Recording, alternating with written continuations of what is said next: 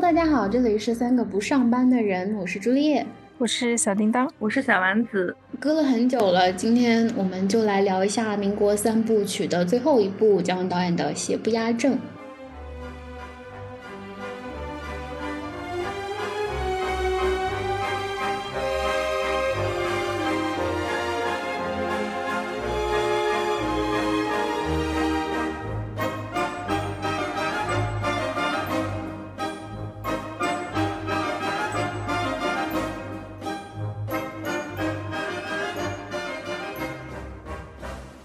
为什么隔了一个月呢？是因为三个不上班的人都在偷偷上班。顺着前两部的这个轨迹来聊下来，那《邪不压正》本身，呃，导演就在采访中说过，这部电影是拍给他两个儿子的。那带入到电影的情节当中，其实能够比较明显的感受到，整个故事的重心是放在彭于晏这个李天然这个角色身上的。呃，也可以说是拍给年轻一辈的这样一个故事。那前两部我们讲了让赞飞所说的革命年代，也讲了一步之遥所说的改革开放的上海这样的一个官产学媒相互勾结的这样一个故事。那这一部《邪不压正》呢，是回到了政治中心北京。那从我们从故事开始，导演就给了这样一个画面，电影上是一行字，说的是北洋年间北京以北。那我们就从年份开始解读一下吧，因为电影当中其实用了很多这样子的呃年份、年龄、数字，并且反复有说到李天然好算数。嗯，那首先是师傅过寿，然后不是朱潜龙也是来祝寿的嘛？就开篇是师傅过大寿。那这一年呢，呃，首先没有说明确的年份，但是在往后提到了李天然去美国受训十五年。李天然回北平的那一年是一九三七年的七七事变。那么按照这个逻辑往回倒推的话，师傅一家被杀应该是在一九二二年。同时，就是我们如果把它带入到我们的近代史当中，北洋年间北京以北，然后是一个一九二一年，那对应的事情，其实当时发生的最大的事儿应该是张作霖宣布了东北的自治。故事当中其实是朱潜龙带着日本人过来说要买师傅的这个庄园，那其实跟就是和日本人暗通款曲这件事情是非常有呼应的。那同时师傅在那儿说了一大堆，就什么我十年前捡到你这样的非常拗口的这几个数字，我们也可以去来计算一下李天然这个人他身上的这几个关键的节点。师傅说李天然就是捡到李天然的时候他是三岁，师傅过大寿的时候他是十三岁。其实算一下的话，就是师傅过大寿是一九二二年，师傅捡到李天然十年前是一九一二年，一九一二年其实就是民国元年。那李天然当时三岁，那李天然出生的那一年其实是一九零九年，也就是清朝灭亡的那一年。也就是说，李天然这个人物的身上，其实他在从出生到被领养，然后到后来发生一些人生巨变，其实都是跟国家命运是相切合的。其实这个也是我们之前在讲前两部的时候有提到过的，就是姜文设置的人物原型其实都非常嗯非常的典型，他整个人的这个命运轨迹其实都跟大时代是非常切合的，就有点像用一个人去指代就是一群人或者一个阶级或者一种政治力量之类的，非常的类型化。从这一点我们其实也能够多少感受到，就是我们之前说姜文的电影很有这种很抽象的呃预言的这种感觉，联合一点这个文学里面的理论。其实之前有一个、呃、中文名叫詹明信，呃，英文名叫 James Frederick， 这个研究第三世界文学这样一个专家吧，嗯、呃，他他其实也也研究过鲁迅，就是他提出过一个民族预言的理论，是在说就是在。呃，尤其是像就是以鲁迅为代表的这种在抗争时期的这种文学家，他其实嗯、呃、很多文学作品当中都喜欢用一个人物去集合当时的环境下一些历史节点发生的这样一个非常典型的人物角色来指代呃社会或者是国家的这样一个命运。我觉得就就是这一点，其实在姜文的电影当中是非常常用的吧，就能够感受到他几乎每一个，这尤其是三部曲里面，其实每一个角色承担着就是去体现一个群体或者说一个阶级一个力量啊、呃、关键的节点关键的事件，然后全部都在他身上是有烙印的。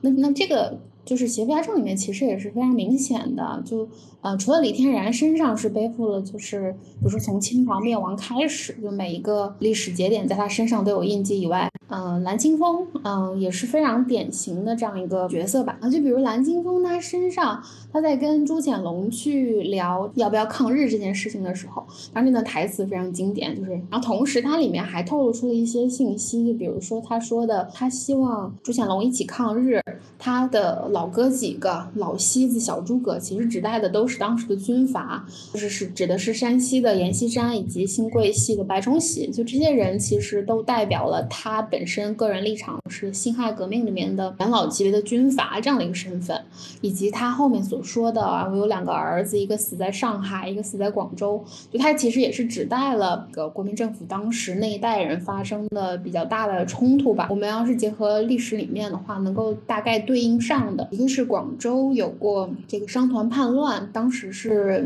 英政府英帝国在在广州那边在做搅屎棍，另外一个就是一二八的淞沪抗战，是当时日本侵华之后在上海的第一次挑衅，大概是在一九四二年左右，所以其实就是它是两次国民政府受到算是重创吧。关晓红不是对这个角色不理解，是我对周韵的不理解，她演的角色感觉都没有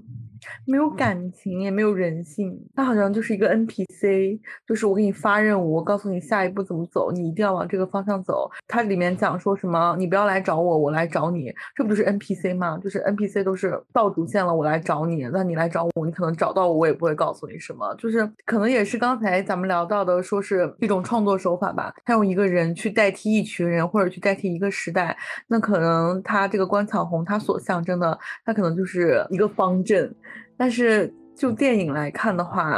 就真的会理解起来会相对而言会有点累。真的我看第一遍哪怕我看到第二遍我都不明白这个角色到底要干嘛，因为我只是把它当做一部电影来看，我没有把它当做一部寓言或者是要批判性的文学故事来看，只是单纯的一部电影，一个大众娱乐化的一个产品来看的时候，我对这个角色真的是充满了疑虑疑惑，包括武器，包括前面的花姐嗯，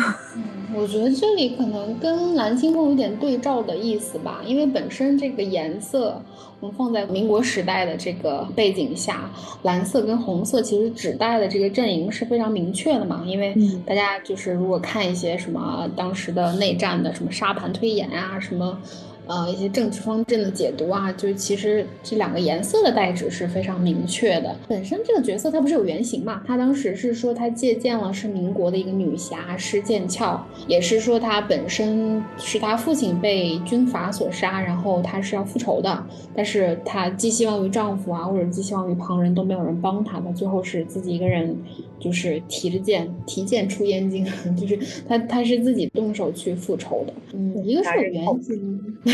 对，男人靠不住。那也很巧，其实是说他也有两个儿子，蓝青风也说他自己有两个儿子。我觉得这个指代其实也挺巧的，因为本身那个时代也是国共合作刚刚过去的时代嘛，嗯，还没开始抗日。我觉得他这个角色其实是给李天然去完成复仇一个很大的驱动力啊，因为李天然之前就跟蓝青风两人什么都不干，一直在等待，等待一个好的时机。蓝青风等待时机去完成这个建立新政府，李天然等待好的时机去复仇，但是关晓红把这一切都点明了，说这个复仇不需要什么复杂的事情，复仇就是一个人一把枪之类的，一个人也可以完成复仇。他是在那个钟楼上用这句话去把李天然给点醒了，李天然才开始那一串的行动。可能我们会更好理解李天然的那种迷茫吧。嗯，但是关晓红你就会觉得他是现成的，是有目标有方向的这样一个存在。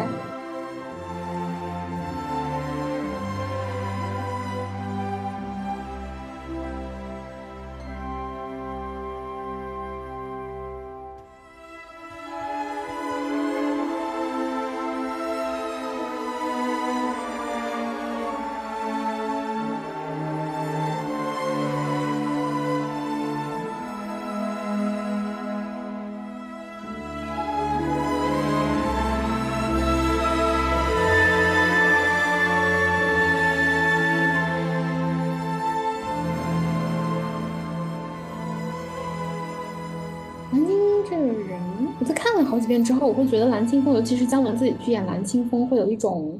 就是他其实对，就是如果我们说呃李天然或者说李天然这样的年轻人是他拍给他自己儿子去呃去寄予这个希望的，那蓝青峰我觉得是很很像他他自己的同辈人嘛，我觉得他对这种中年的辈人会有一点点失望的感觉吧，因为我感觉蓝青峰这个人就是下大棋画大饼，一直画到了战争爆发，也是一个就不管是在故事里也是这个、嗯、呃这个民国时期的层面，还是说本身在这个父亲与儿子的这个关系的层面上，都会有一点有点空洞，或者最后有点一事无成的感觉。他把蓝青峰铺得特别高，从一开始就给了四合院，然后什么嗯曹雪芹在这儿有红楼梦，然后他跟朱潜龙的对话，然后就是感觉他是一个真的很厉害，包括他称什么白崇禧啊阎锡山他们都是用那种昵称啊那种花名，就会感觉他真的很厉害，但是最后就那么一瞬间他就被朱潜龙吊在了那里的时候，就这个反差就很很戏剧化，这就是资产阶级的软弱性和妥协性。而且就从蓝青峰刚才说他什么爸爸二十多年下了一盘大棋这件事情上，嗯，跟我们见到的很多这种见证圈的南大为这种喜欢解释国家在下大棋的人其实很像。但是他这个人还挺心狠手辣的，他杀那个亨德勒是不是，我好干脆就那样给他养下去了，包括他做一些事情他总觉得哇，我牺牲了亨德勒我就能换到目的卖国的名单什么的，我有很多人我很厉害，我就是为了这个醋才包的这顿饺子，铺得太高了，就真的我在看的时候我就不断的在等在等在等那一刻，就是传统的戏剧创作里面有个人出来拯救世界救世主的角色，但就后来发现也没有，其实就是一种非常信仰这种厚黑学这种冷酷的政治的逻辑吧，就很像我们现在经常讽刺的那种指点江山的国师，就经常会说哦这是在下一盘大棋，就会让人讽刺啊、哦、下大棋了赢麻了偷着乐了，就是我觉得这讽刺的是同样一种人，就他们包括我们在看民国三部曲的时候，其实有很多非常喜欢逐帧解读，就是管姜文叫老姜什么的，就是非常喜欢解读整个三部曲的这种自媒体啊或者是博主啊，或者非常喜欢套用让子弹飞里面这种话术方式的一些 Q L 啊，他们同时也可能会很喜欢三体啊，很喜欢什么面壁者啊什么胜利主义啊什么之类的，就他们很喜欢这些宏大的跟政治格局有关系的这样的一种话术，同时他们就很常见的也是这样一类人，在一些政策有问题的时候出来喜欢说哦，这是国家在下一盘大棋，大家可能不理解牺牲了什么短暂的什么利益以后会有什么长久的好处之类的，就包括我们最近就说那个唐山打人的那个事件，这是可以聊的吗？这个事情出来之后就也会有一些那种啊、呃，一些小博主发的就所谓圈内人在分析哦，是是是哪里哪里故意放出了监控啊，是给什么扫黑风暴铺路之类的，然后就给海外势力递刀子对对对，就有点像阴谋论的反向，就是他在用另外一种阴谋论去解释一些已经发生的不好的事情，但是有好的初衷之类的，就是世界上另一种洗地党啦、啊，大家都是饭圈的一份子。其实很像，就是很多就是左翼论坛喜欢批判的那种胜利主义。你感觉还没有做什么斗争，还没有做什么事情，就已经喊赢了。哎，我看到那个论坛特别有意思，我还想跟大家分享几句来着。有一个专栏，知乎上的专栏叫井冈山的毛竹，然后他有一篇这个文章叫《论胜利主义分子》，它里面说所谓的胜利主义若只是盲动的赤诚，或许还能够给予一定理论武器进行引导并且有所改观，但是胜利主义恰恰不是盲动的左派幼稚病，而是具有一定理论水平的自恋。就这个我觉得写特别准确，就是很那种自恋感就就很像蓝青峰这样的人，就是他觉得一切尽在掌握，这么多年的局绝对能赢的那种，会有一种自恋感。但其实你说他左推右撞做了什么，他资助了李天然，资助了下一代的年轻人，就是他整个人物其实是非常的保守的，非常保守派的一个人物，可能在很大的变局上还是以一种非常我觉得政治手段都能够达到目的的那样的感觉。但其实你说入侵的日本人，想反清复明的这个朱潜龙，那其实一下子就把桌子掀了，他还不是被吊起来打。对，我觉得他所谓的一直在等机会啊，寻找一个合适的时间啊之类的，其实也是掩盖他自己不愿意去发起行动这样的一个软弱性，就是他很有可能在这十五年之间已经错过了这个最好的时机了。而且我觉得从一开始他就错了，因为他选了朱潜龙，从一开始就注定了他这个十五年二十年的大饼最终会以失败而告终。就还是刚才我说的那个文章里还有一个他说的很有意思，就是说这种胜利主义其实他说这个这种方式有一种非常淫荡的质感，它仿佛不是以行动达成伟大的事业，而是用舌头去慢慢舔咬一个行动，等待着这样的一个行动去迸发生命力，并且在此之前要发宏大的誓愿，然后沉湎于出发之前去描绘导航地图的情形。这确实蓝劲风也是有这样的，就你感觉他他是在布局，在画图，然后在指点江山，但其实就是没有出发嘛。因为在他早期的这个计划里面，如果李天然不受他的控制贸然去复仇了，那么他这个所谓的朱潜龙行动就会失败。但是后来他发现这个朱潜龙发现了他控制不了李天然，那在这种情况下他又改变主意了，让李天然在外面大闹特闹，让朱潜龙知道说李天然不受我的控制，他会对你有威胁。就是我我看到这儿的时候就就有一种公司里面那种胡乱下命令的领导。也别哭了，就会让我们想到很多人。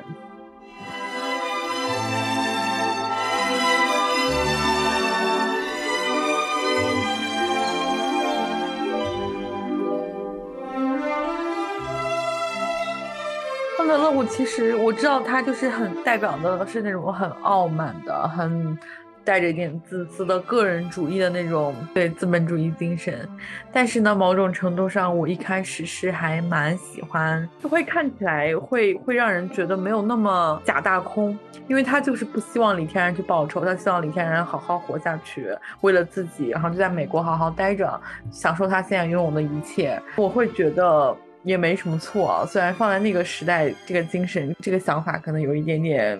不太好，但是我个人而言呢，我是还蛮喜欢这个角色的。可能还有就是电影里面相对一个让人看起来会比较爽的一个名场面，就是他跟李天然两个人骑着驴挡住那些日本兵的时候，那些日本兵没有办法，就因为一本护照，虽然虽然我们的视角没有办法是一个美国人的视角，但是这种好文情节会有一点，对，还是会有一点，就是虽然敌人的敌人也不一定是朋友，但是还是看到敌人被打压还是会被爽，还是蛮爽的。这是我不喜欢蓝青风的一个点，就是他所谓的为了报仇路上的不择手段，但他所做的这些不择手段的事情其实也就那样吧，反而是做了一些让人不可理喻的事情，包括他把亨德勒推下城墙，然后把那个杀人案好像最后是栽赃给他的，我不知道是不是真的是他杀的，应该是栽赃吧。如果说亨德勒整个人就代表的就是美国美国的势力的话，那其实在很多谍战剧里有点到过，就是当时大家的心态都是希望把美国卷进战争的，就是他进来了才好一起这个对抗法西斯，就就就所以当时亨德勒被周下去被牺牲掉，他当时表露出来的确实是我就把李天然带走，然后我们就离开这儿独善其身，你你们跟日本人都是穿衣服的猴子，你们就打吧，就是我觉得是那样一种在政治上的那样一种结论吧。突然间就把蓝青风给也不能说惹毛了，我觉得蓝青风确实就是不会放过他。我只觉得亨德勒死的好难过，我可能骨子里是一个对。但你看亨德勒的死哦，其实我真的觉得就是就是美国必须要加入战局的一个那个什么，因为你看兰心大剧院其实也是，就很多人说兰心大剧院，呃，不懂为什么董力最后瞎说了一个地点，然后说说日本要炸新加坡，那其实就是当时就是为了把美国人牵进战局里面嘛，就整个兰心大剧院最后落点也落在了，他是要炸珍珠港，但是情报跟他说要炸新加坡跟你没关系，然后就砰把美国炸了，美国就得参战。太巧了，蓝星大剧院我也没看过。嗯，我真的就只能看一看花束般的恋爱，就这种聊起来我真的是放飞自我，什么都可以跟人聊。但是聊到这种带点稍微带点有文化的人才能看的东西，高考要六百分以上的人才能看的东西，我真的看不懂。聊起来就觉得很累，我只能聊些很浅显的东西，我对不起你们，就是你让我做笔记我也不知道做什么。张文从来没有拍过任何，除了就是我的意思他当导演的时候从来没有拍过任何讨好我们这一类观众的作品嘛，他没有想过要让我们看懂吗？导演不需要讨好观众啊。我知道导演不需要讨好观众，我的意思就是不是讨好这个意思，我的意思是他没有想过让更多更大众的人看懂吗？我知道它是一种自我表达，但是它毕竟是在大众放映，它不是在艺术厅放映的。观众总有一天会看懂的。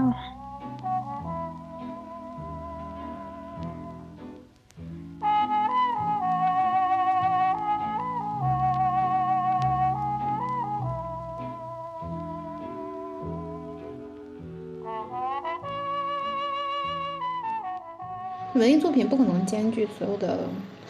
对，它尤其是这种要带一点政治隐喻的东西，它就很容易，因为拍显了就不好看了。我知道，我非常明白，拍显了就是抗日神剧，我非常明白。但是确实可能没有一定的历史啊、政治文化的知识储备以及一些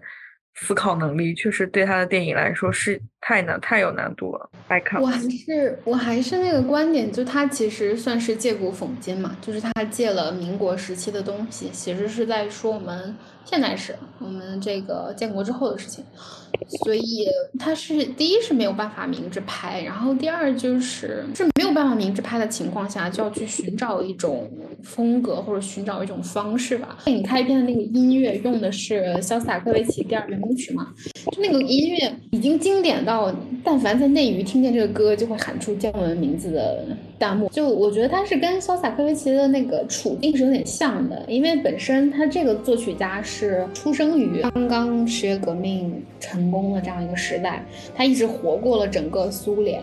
那他本人就这一辈子他的这个音乐创作就是在跟这个斯大林政府的这种文艺上的审查，或者说文艺上对宣传的需求这样的一个模式在斗智斗勇，就是又想反抗，但是又希望自己能够保持有生命力量一直在创作。那那他这个第二圆舞曲是非常经典的，就是很戏谑、很很调侃、很讽刺的这样一个曲子。这个曲子放在整个电影的开头以及中间贯穿了好几次，我觉得就我们这个时代的电影都是也也是要面临这样一个环境的，就是没有办法明说，你能要换一种方式去说，然后你能要更戏谑的，或者说更更巧妙的去讲自己想讲的事情，自己想讲的观点。以及就是我我后来去翻了那个肖斯塔科维奇的回忆录嘛，那里面他这一代人都在，或者说他同辈的创作者里面很多人都在啊、呃、学习一种癫僧式的创作，就是癫狂的癫，僧人的僧，就是他是俄罗斯非常有民族特色的这样一个宗教里的人物，就有点像咱说《红楼梦》里面有那个赖头和尚，就是在外面唱那种什么好了歌之类的。他虽然自己也是有知识，或者说对宗教是有是有这个解是有一定解释能力的，但他还是要装作自己是疯癫的这样一个状态，去帮助大家点醒一些什么就是是非上的，或者说一些呃时事上的事情。但他要借助这样一个癫狂的、讽刺的、不太正常的这样一个表达的方式。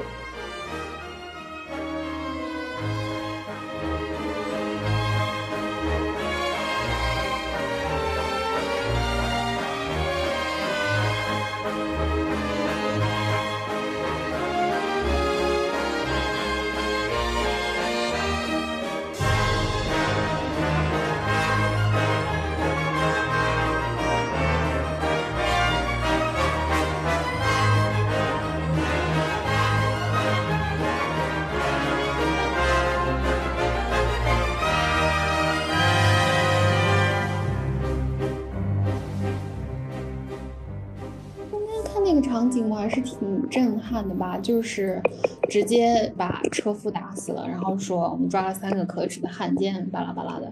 那个场景，我觉得跟剖腹取粉一样，是一个挺挺有预言性，或者说挺放之四海皆准的这样一个小的嗯故事。就这个事件，其实当时说就是随便打死了人，把你污蔑为汉奸，当时在看的时候我没有那么大的感觉，但是中间蒋方舟那个事情出来的时候，我突然间是想到了这个情节的。因为我不知道会不会就是这几年，比如说刚刚上大学或者刚刚呃怎么样的，就是更小一点的年轻人会不会有这样的感觉，但是对于我们来讲，嗯，全球化也好，或者说这种对外的跨文化的传播、跨文化的沟通也好，其实都是非常常见的事情。我们上大学时候，老师的那一辈，就他们啊、呃，受邀去哪里交换呀，受邀去哪里做访问学者，我觉得都是都是好事儿，而且是比较常见的这样的事情。那这两年突然翻出来，尤其是说是日本公布的什么赞助名单，是说一批作家接受了这个赞助，然后去日本做访问学者，基本上是负责你的这个日常开销，然后在那边做做访问、做交流，然后写书这样子的。在我们当下的语境里被就被指认为汉奸这样的事情，就就突然会让我想到电影里面的那个场景吧。就可能会会让我觉得有点心惊肉跳吧，因为你往前放几年，这样子的跨文化交流、跨文化沟通，包括我们我们当时上课是要学这个的，我们是要学，嗯、呃，如何就是做一些跨文化的文化项目，如何去做跨文化的沟通，如何要克服一些啊、呃、所谓的这个文化隔阂。我懂你的意思，就是我也不明白现在这一代的年轻人为什么有这么严重的封闭的思想，就是我我不明白，就是明明他们成长的这个整个信息的环境是比我们更好，但是他们的思想非常的保守。我是觉得这样的文化氛围其实好像推翻了我们当时对全球化也好，对这个文化沟通上的一些认知的，就是就包括你再往前推两年，就是我们新闻专业非常轰动的事情，就是在说柴静做的那个雾霾的调查嘛，里面有呃国外的基金会投过的钱，嗯、那个苍穹之下，嗯嗯嗯，就我会觉得很怎么说呢，就是一竿子打死了一船的人嘛，就会整整个一下子笼罩在这种恐惧感，就会笼罩在一些做文化的。做文化产业的人身上，就大家都会说不上来，就就他肯定是，就就一下子就文化氛围就这样变坏了吧？怎么这样说？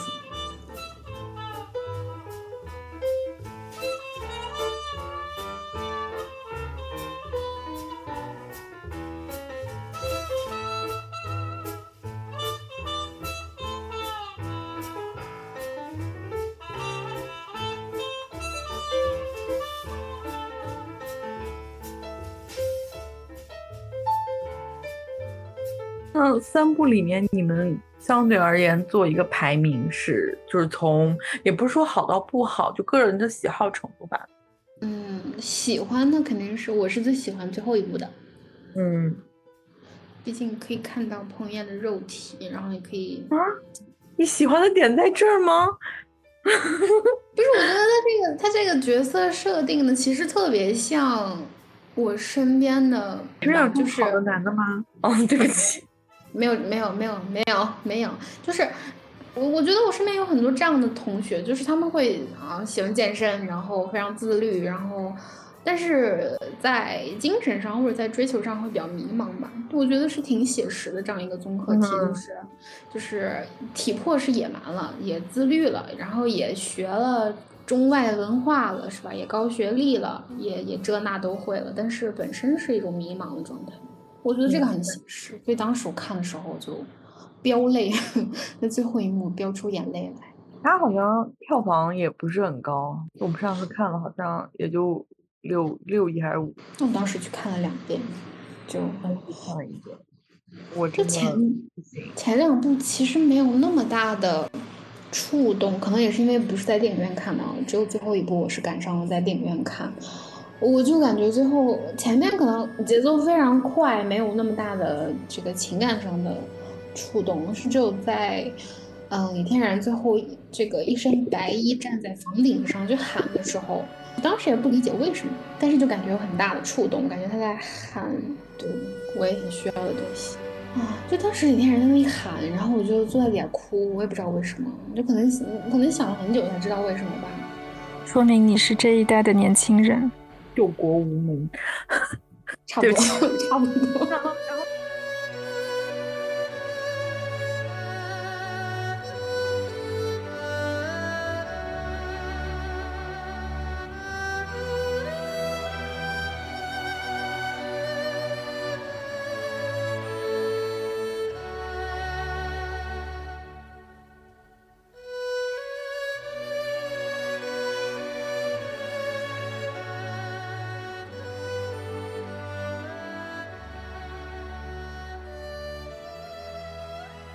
然后第二部呢，你就是就是排第二的呢？排第二，排第二，呃，让子弹飞吧。哇，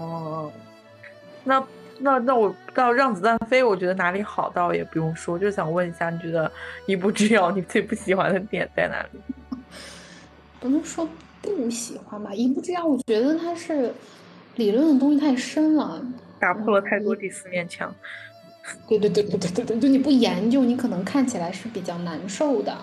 以及这个东西就它太怎么说呢？这种荒诞也好，抽象也好，它用的很多了之后，确实就跟你说的一样，就是它牺牲呃一些受众面收窄，然后它会限制了，对，它会限制了它的这个传播的范围、影响的范围。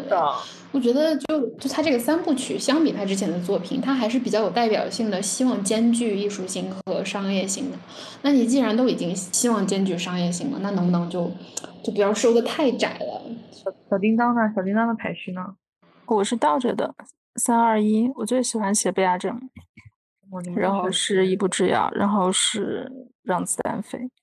写被压症其实我是在今年重新看的时候，对它有了很多新的认识。因为其实一八年上映那年，那年我对它的期待不是这个样子的。那年我正好看了它这个原著嘛，就是张北海的那部《侠影》。呃，其实《侠影》那个故事特别简单，它就是一个少年复仇的故事，它没有这么多复杂的这个隐喻或者什么的，是一个特别轻盈、特别简单的故事，就吃吃喝喝的，我就我就把仇报了。其实，所以一开始我对这个电影的这个期待，就是是跟原著一样的那种调子。就可能是一部轻松的、惬意的，然后有很多这个北平、老北京风光的这样的一部报仇片。但是我去看的时候，就一八年我也看了两遍，那会儿发现完全不是这样，所以我是经历了一个一个逐渐适应的过程。然后那年，其实我第一次看的时候，我就觉得，哎呀，跟这个原著差别太大了，就是没有达到我的预期。但是，但第一次看我依然觉得这是一个好的电影，然后第二次看的时候再重新以这个姜文的视角去理解了一下这个电影，才从从这个原著的限制当中跳了出来。但那年看的感觉跟今年再重新看其实是完全不一样的，就今年其实是更加充分的理解了他说的，就这是给年轻人拍的电影，这是给给给未来拍的电影。因为三部曲就如果真的是算起来的话，让子弹飞拍的是过去嘛，然后一步之遥拍的是现在，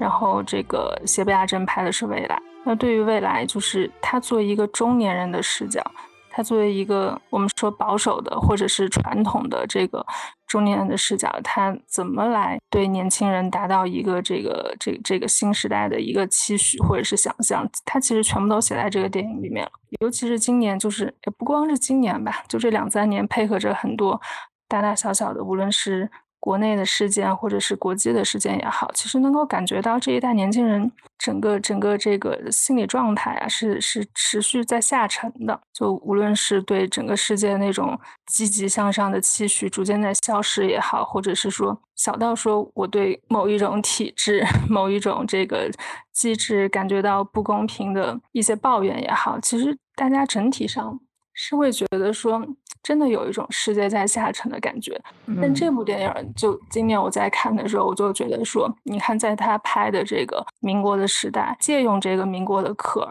在讲一个年轻人的故事，那在现在这个时代，其实理论上来说是应该比民国要更好、更先进、更现代化的一个时代。那年轻人更更应该知道说自己要干嘛，应该在什么时机去抓住这个好的时机，去有一个努力的方向，然后去实现自己的理想跟目标。其实就这些话说起来是特别正的一个感觉，但是确实是今年我对这个电影有一个更新或者是更贴切的一个理解。然后为什么子弹飞排最后呢？因为它很好理解啊，啊就是好理解、就是嗯、是, 是这个样子。就是我是觉得像比如说一步之遥或者邪不压正，就可能不同的时间去重新看它的时候，对它会有新的理解。那个时候你会觉得你在进入一个新的世界，就就可能一开始你只是在那个门口扒拉着看一下，然后后面逐渐的就是可能你的手进去了，你的脚进去了，然后直到你你终于觉得你能够比较大程度的读懂和理解这部电影的时候，你是会觉得自己的身心都进去了，是那种感觉，就会让你觉得很爽。但是让子弹飞这种感觉不是很强烈，可能因为它好多东西都已经在明面上了，就就可能在你前面一二四看的时候你就理解了很大的部分了，就所以它给我这个心灵上的冲击的感觉没有那么强烈吧。但当然它也是一部很好的电影。嗯，说得好。接下来该说什么？该你说了呀。我我没有，我跟你说这三部电影，这三部电影对我的排序是一条线，你明白吗？有可能不，让子弹飞是我最喜欢的，因为我能，就是恰巧是因为我能看懂，恰巧是因为它对我而言是一种常看常新。然后一步之遥和邪不压正在我来说就是并列第二，因为我都看不懂。就是我可能只看懂其中的一部分，或者是我只能把那个单独的一个角色或者一个剧情拎出来，有我自己的一个理解。嗯、呃，不管是一步之遥里面的完颜的那个角色，或者是亨德勒这种角色，就是我喜欢这种，可能是这几年开始吧，我非常喜欢这种个人风格，个人色彩特别重，可能我的集体主义精神有一些薄弱了，现在对不起，我就很喜欢这种非常个人的角色，我没有办法去喜欢那种非常大义凛然的角色，下一盘很大的棋，铺了一条很长的路，我我喜欢不起来，我个人的局限性，所以一步之遥和邪不压正对我来说就是一部。我哪怕很认真的两个小时，我把它从头看到尾，我看完之后，你让我完整的去叙述这个剧情，我都叙述不出来的一个成果，可能也是我的这种行为和我的这种症状，真的是一种症状啊，也是这几年的这种快餐的互联网的这种比较爆炸式的信息下来产生的一种病，我觉得是它已经不是一种现象，是一种症状了，就是我们已经很难的带入到那些有一些深刻意味的东西去了，可能代表不了年轻人了，但是我可能能代表一类型的这种理解能力的人，就真的是很累很辛苦。我不知道你们你们可能是遇见这种第一遍看可能有不不理解的地方，或者是不符合期待的地方，第二遍第三遍你们能去一步一步跟着这个片子去成长去上升，去能达到它的那种高度，虽然到不了姜文那里，但是你们能够到你们的这个层面去跟它达成一个平衡。我达不到，我永远都是觉得我在仰望它，我在门外面，我在感受着一种傲慢，一种排斥，就是我的真实感受。我在第一遍看的时候呢，我是觉得当时在电影院看完啊，我没看懂，但是我后后来努力去看了第二遍第三遍的时候，我的感受仍就是这样。呃，我我也不是说反复的去看电影才能够就是说进入这个情景才能够理解这些东西，我反而觉得是很早看了这几部之后，在后来的这种经历，或者说你在后来念书的过程当中，突然有的时候就透了，有一些东西突然就是就好像我们学文科会有一点点顿悟的那个时间，就是这边学的这些理论和那边学的那些东西和一些文学的什么作品啊文艺作品之类的，好像在某一个点突然就是触类旁通了一样。我我觉得是有这样一个时间的过程的，不是说啊我第一遍看完这个电影不懂，那我再拉一遍片子，我再看一些解析，然后我集中看上半个月我就攻坚了这样一部电影，我觉得也没有那么。我知道我明白，但是我在想有可能的一种方式就是时代把获取信息的方式和信息表达的方式变得越来越便捷越来越快速，它就会导致你去理解一件事情，你当然我是说一部分人啊，一部分像我一样的一部分人就会把它想希望它也去简化，但是但也不能代表这部分人他不想去获取更为有深度的信息，确确实会变得会有惰性，我就是时代的弊病。因为我中间看到了一个算是理论吧，就是有有有人有人在批判这件事情，就是说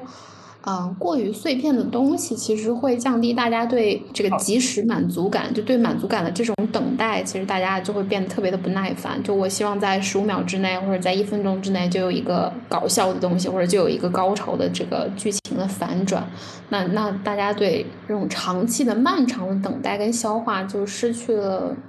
耐心吧。电影看一个短视频十秒钟它没有戳到我的一个点，我可能就会把它划掉。对，所以如果说呃这样子比如说深刻一点的复杂一点的电影的文本，那可能需要你再看很多书，需要你再消化很多年、嗯、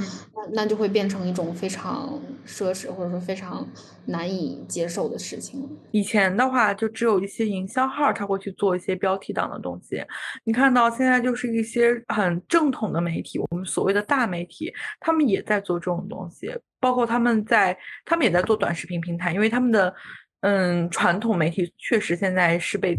压缩的很厉害，大家都在搞新媒体，这些新媒体这些自媒体的这些渠道，就是你会发现传统媒体营销号化了，所以我们获取的信息也更加的营销化和娱乐化了，这就是一个恶性循环。那么去做这些内容的人，他只能把这些内容做的营销化娱乐化去给到观众，因为他们觉得观众喜欢，然后观众呢他一直看的就是这种东西，他已经看不了别的了，那他就希望就更直接更粗暴更低俗，就是变成了这样的一个循环。所以导致我在也不说早年间早些年的时候呢，我看完一部电影，如果有我感兴趣的点感兴趣的一个背景或者是怎么样，我还会去翻翻书查查资料。可是现在我可能都不需要去看完一部电影，因为现在有无数个影视的解说号，他会把那些东西给你讲出来，一个叫小美一个叫小帅，对，他就是这样他就是这样剥夺了一些，他虽然节省了很多时间，占占据了你很多碎片化的东西，他他赢了，但是他确实会让你变得很没有去动手的能力。就是以前看到喜欢的东西，你还会我还会去看到喜欢的台词，看到他提到的一些东西，尤其是在看一些外片的时候，我们可能在那种语境下面不理解的时候，以及翻译组只是备注了它是什么，没有备注那么清楚的时候，我们可能还会再去查一下，再去看一下，再去理解一下。你说邪不压正里面那些数字，但凡再早一些，就是我还有这种热情的时候，你第一次提到了，我可能也会去翻一下，哦，他为什么是三岁，为什么是十三岁，为什么要选择这样的间隔年去做这件事情。但是现在我不会了，你就相当于是我的影视解说号，你已经告诉我了，那这个信息在我这里留存了多久多少也不重要了。万恶之源张一鸣，万恶之源张一鸣真的是真的，因为我现在我就是我就是我先说啊，就是我现在因为我我的工作就是对不起我背叛大家了，我先去上了班。然后我我在我做我我的工作呢，它就是要去看大家喜欢什么，而不是大家需要什么。大家喜欢什么呢？说难听一点，不就是喜欢促销下沉的东西，谁都会喜欢这类东西。对应到内容上面，他们就是喜欢一些夺眼球。就是谁抢了谁的老公，谁比谁好，拉踩了谁，对比了谁，就一定是这类的内容是最有流量密码的。但是姜文又偏偏是一个不在意流量密码的人，就像咱们刚才聊的一样，让子弹飞应该是他已经很大的尺度，就是很大的让步去在意了一些主流的受众，他后面根本没有再在意这些，那就会变成一种割裂感，就是我们更加我们普通的受众，不说普通的受众，稍微懒惰一点被新媒体惯坏的受众，他们可能就越离这种比较有深度比较好的内容会越来越远。然后呢，大部分的创作者也会去跟这个风口，他们也不会再去准备那么好的内容，也像我们以前聊的，他可能只要准备 百分之六十 百分之八十 内容，他就能得到 百分之百 的收益，那就会让这个怎么讲，就是一个很很可悲可笑的一个局面，就是明明有些东西是值得反复去品味的，反复去会，甚至可以，就是为什么我们现在还在聊姜文的三部曲，因为它值得，但是以后这种东西会不会越来越少。就像贾樟柯前几天的采访里面，连他都提出来了，说我们不要把我们的影视变成一个主旋律的阵地。你现在想想好像就是这样，所去传达的感情一定要是一对一的，一定要是有集体主义精神的，一定要是去舍己为人或者怎么样的，已经没有了一些很有时代感的东西，好像时代最后就变成了这个样子。其实这个也是我中间提，就是姜文在用这个第二圆舞曲的这个缘故吧，因为我跑去看了这个作曲家的自传之后，我真的笑不出来了。就是以前还会笑一些苏联笑话，现在真的就觉得已经身在其中了。因为我们可比苏联笑话好笑多了。就是因为本身当时的创作环境其实就是苏联走过一遍这个路了，他就是说啊、呃，我的这个宣传的需求是大于你创作的自由的，那你的任何的创作的目的其实都要服务于这样的东西，尤其是就是斯大林政府当时的一系列的举措吧。因为苏联其实在文艺上也是比较厉害的嘛。他当时苏联时期的很多这种音乐也好呀，电影也好，大师是非常多的，尤其是在苏联初期的时候。那他后期的这样一个转变或者这样一个限制，这些大师的这种一辈子都活在这种痛苦的对抗当中，其实明明当时已经有过一遍这种事情了，但是当我们在走一遍的时候好像也没差。就那些所谓的苏联笑话真的，嗯，现在看来很唏嘘吧。是的，这跟我们有什么区别呢？就我们不就又走了一遍这种老路吗？难道就是对文艺作品的这种苛求也好，或者说幼稚的要求也好，又不是历史上第一次了，就又来了一遍啊！就是就是，尤其是在这个我去手欠查了一下肖斯塔科维奇之后，我整个人就不好了。因为肖斯塔科维奇第二交响曲这个曲子，我到时候放在 B G M 里，就这个曲子很出名，尤其是一些像西方的这个音乐会啊，或者说其他的导演经常用这个曲子，因为这个曲子听起来很欢快，所以其实很多人都会把它用在一些欢庆的或者说一些很愉快的场景里面去。但是反过来就是不管是就是苏联的这个文化背景也好，或者说姜文的运用的这个背景也好，其实我们都会感受到这个曲子的这种很讽刺很嘲讽，就是这种戏谑感是非常强烈的，